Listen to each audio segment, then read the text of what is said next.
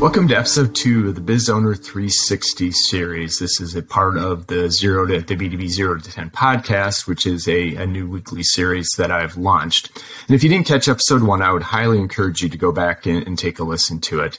And as a quick reminder, each of these episodes in the series, I will focus on a single topic. I will be guest free and get straight to the point. Last episode, I broke down why ten million in revenue should be your initial target. That's assuming once you get past, you know, the hustle phase of, of building your business where you are doing everything, right? Your sales, your delivery, your product. And I'm also going to assume that you've got a good product market fit and there's opportunity for you to go get more business. You just either don't have the capacity to do it or you don't know how to reach more people. And that's kind of the start of, of, of this episode today is, you know, we want to give you the tools Uh, and the opportunity to achieve your optimal financial flexibility and time freedom, which goes back to episode one where we talk about the ten million. Anyway, on this episode, I'm focusing on the number one blocker that keeps business and business owners from getting to that point. And basically, is you can't get out of your own way and do everything. We talk about in the early stages, hustle. You have to hustle. You have to grow your business. You are your business, and you're growing it. You're bringing customers on. But again, the number one blocker is is usually the owner themselves, right? You get to a certain point, and what I've coined this phrase is is owner's capacity. And if anybody has been in a business and running a business, I've been there. It's you hit your capacity, right? If you sell another customer, you won't be able to service it. Or at this point, if you're servicing a customer, you're not out selling. So basically, you've run out of time. Good problem, which means you've got some good revenue, you've got some good customers, but you can't do this alone anymore. Um, and it's a vicious circle. Almost every, I shouldn't say almost every, I don't think I've spoken to an owner or a founder that I've either worked with or uh, interviewed on the podcast didn't have to cross this threshold. I mean, it makes sense. You just can't build a scalable organization from day one unless you raised a ton of funds. But as a bootstrapper, that's almost impossible. So this is not an uncommon problem. And I would say this is the biggest reason why business owners can't get to that, that next level of their business is because they have to move beyond themselves. So this is where having a system or at least a plan in place of how to break through is critical. Uh, a lot of founders will like to just hire that next person. Well, I just, if I just had a head of sales, I could scale my business, or I need to bring in some marketing support, which, yes, that may be the point, but B two B growth is very nuanced and there's multiple levers, right? It's around process. It's about the people that are going to drive it. It's how do you connect with those new customers? And if you connect them, do you have the ability to process the leads? And then do you have the ability to service them? If you're in a service business, do you have enough people to be able to do it?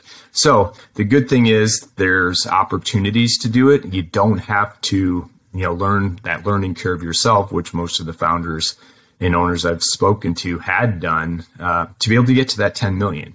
I think the core concept of this is what was successful for you growing your business to this point was one-to-one, right? Hey, if I can just get in front of that prospect, I'll be able to sell them and get them to the business, which is fantastic. And hopefully you've learned a lot. But in order to really move the needle and get to that flexibility and freedom as a business owner, you've got to transition from the one-to-one to the one-to-many. And at the end of the day, that's going to be digital, and that's how you connect with the prospects and folks that don't know you um, in order to move that the, the needle on your business. There's definitely things, and we'll talk about how to get more out of your current customer base from an expansion standpoint. What do you do to keep the customers so you're not losing the revenue that you always have? But at the end of the day, you're going to have to bring in new logos, and you're going to have to do it at scale to get your business to the level where you need it. Um, we'll get into the, the inbound lead creations and connecting with customers in, in a future episode. So my recommendation at this point is, is to take a look at the specifics of your business, where you're spending the bulk of your time, and frankly, what's not getting done, right? There's things that we found where we'll procrastinate, right? If we don't actually enjoy doing the task, just won't get done. And this is part of that bottleneck of the business. The concept of all this is also from a, a great and fantastic new book I just read called Who Not How. And the authors, I think, is Dan Sullivan and, and Doctor Benjamin Hardy. And their concept is really something I'm embracing. And I've kind of was doing it unintentionally in the past. And it's really to get people to stop thinking about how things get done. So what does that process look like? and what am I going to have to do in order to get that done? But take it up a notch and think about it from a, a who standpoint, right? Who can get this done?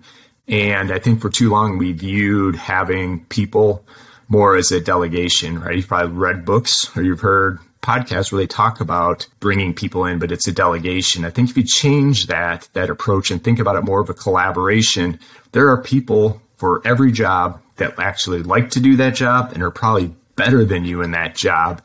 And if you start to look at it, how do we make this a partnership? And I'm not saying just, you know, they're going to partner with you, but bring those pieces together, find the people that are really good, good at it, and then move it in. Now, when I talk about finding that who, you know, that could be a, a new hire, right? If you've got the capacity and the need to bring somebody in full time, perfect. Could be a contractor, could be a, a marketing agency that's really good, works well with what your business looks like, or it could be a, ch- a channel partner. So the who doesn't necessarily have to be with on your staff, but you really do need to think about and have a plan in place to make sure that you're bringing Um, the right who's. It's starting to sound like a, a Doctor Seuss episode, but trust me, if you read the book, you'll you'll completely grasp the idea of what they're they're talking about. And the way I think about it, a much larger analogy, if you think about it as a, a major motion picture, right? All those people come together for that that movie, bring their skill sets. So you have the actors, you have the screenwriters, you have the, the production folks, you got the set design, you got the stunt people. All come together to build this really cool product, and then they go they go on their way. Now, with your work, some people may st- stick around after you achieve what those goals are, but it's a really good way of thinking about you want to bring the best in to help you in each of those areas. So, and like I said, in each in the future episode, I'll break down, you know, and help you think about, you know, the who's that you could bring in and give you a, a framework to to work through this. Again, I think this process and methodology is going to be a much lower, uh, learning curve is going to be much less, right? You're going to be able to get through this with much fewer mistakes and, you know, get closer to your goal quicker. Again, I think the key to this is think of it collaboration, not delegation. And at the end of the day, the bottom line is a business owner, you need to be thinking and focusing on what you're good at and start working with the folks that are good at what they do. This is the first step of, of breaking free and stop getting in your own way. In summary, you know, I think breaking through this owner capacity threshold is more of a mind shift and a strategy and being super intentional about it.